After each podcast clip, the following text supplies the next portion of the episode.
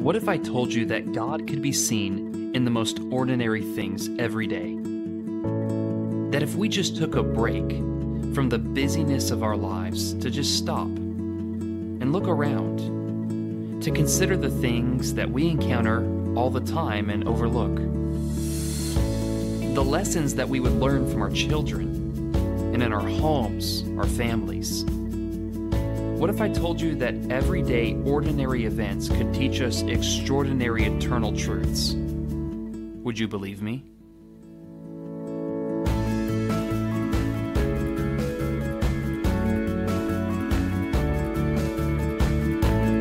Hey, everybody, and welcome back to the Set Your Mind Above podcast. I'm your host, BJ Sipe. I'm a Christian, a preacher, a husband, and a father. In this podcast, we take everyday, ordinary events and explore how they can teach us extraordinary eternal truths. I'm so glad that you joined me for this episode.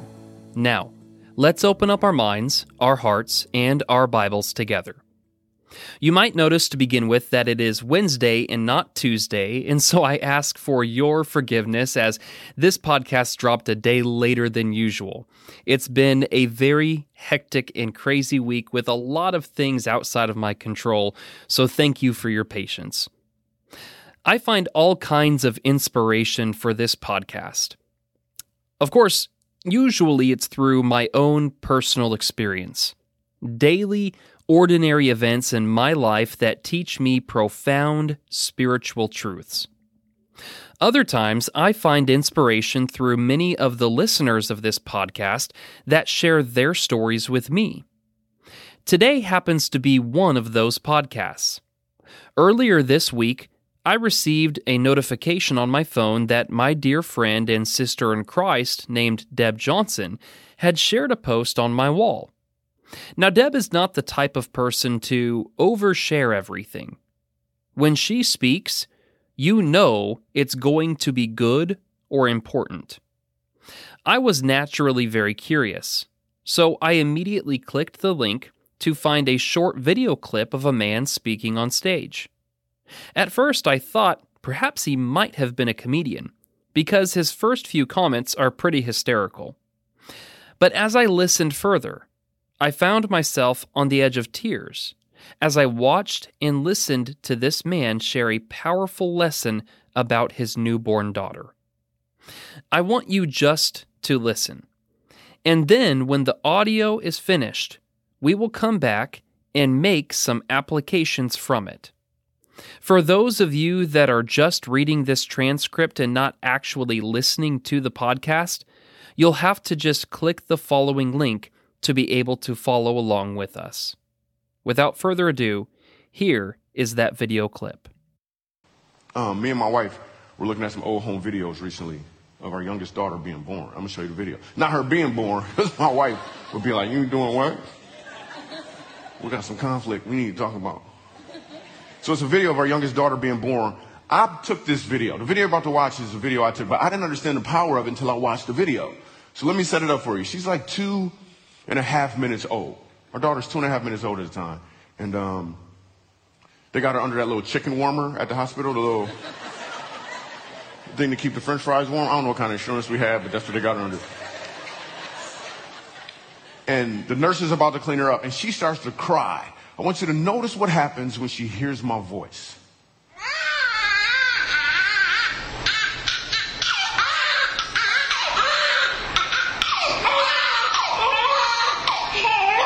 Okay, Portland, look, I'm right here. It's okay, it's okay. I'm right here, I'm right here. We're doing just fine. It's okay. It's okay, I'm right here. Right here. Yeah, it's okay. It's okay, baby.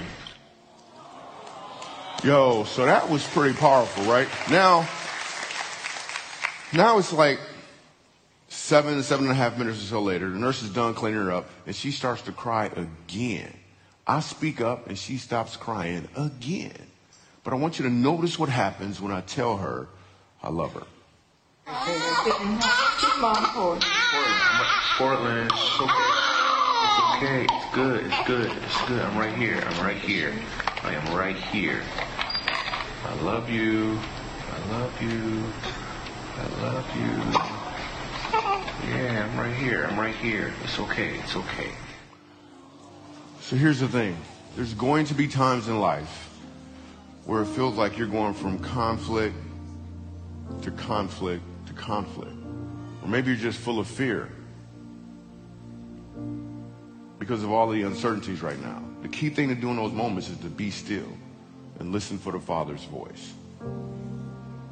Be still and listen for the Father's voice because He is talking to you. And what He wants you to know is that He's right here. He loves you. All you have to do is open your eyes. I'm not crying, you're crying. but seriously, how powerful was that? This little girl had just come into the world, and yet, even from a few minutes after birth, the sound of her father's voice was a comfort to her.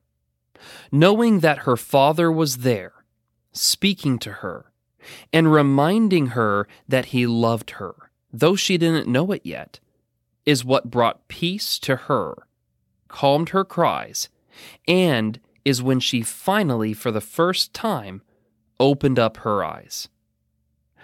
I almost didn't feel the need to make that much application today because the lesson has already been shared with us by this man. All of us, every single one of us, have felt like that small child who has just been born.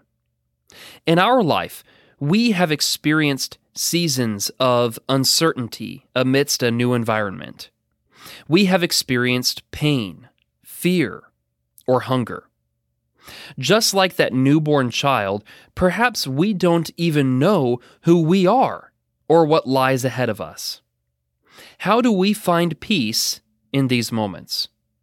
How do we find guidance to navigate life through so much pain and uncertainty? Well, before we open our eyes, Jesus says that we need to open our ears. In John chapter 10 and verses 1 through 5, Jesus would teach Truly I tell you, anyone who doesn't enter the sheep pen by the gate, but climbs in some other way, is a thief and a robber. The one who enters by the gate is the shepherd of the sheep. The gatekeeper opens it for him, and the sheep hear his voice. He calls his own sheep by name and leads them out. When he has brought all his own outside, he goes ahead of them. The sheep follow him because they know his voice. They will never follow a stranger. Instead, they will run away from him because they don't know the voice of strangers. And again, he would go on to say in verses 14 through 16 I am the good shepherd. I know my own, and my own know me. Just as the Father knows me, and I know the Father. I lay down my life for the sheep. But I have other sheep that are not from this sheep pen.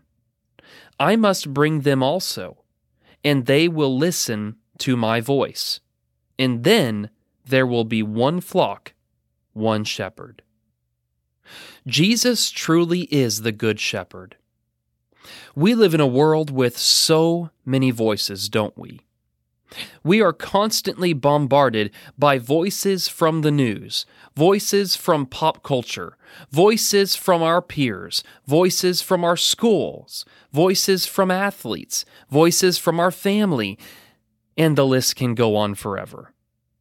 We can quickly become overwhelmed as we try to decipher whom or what to listen to. Sadly, many of these voices do not speak truth nor do they have our best interests in mind as they shout loudly who we ought to be. And yet, among these great many voices is one that sets itself apart from all of the others. The one voice that we must look to for peace. The one voice that we can trust that will calm us and guide us. And that is the voice of the Father.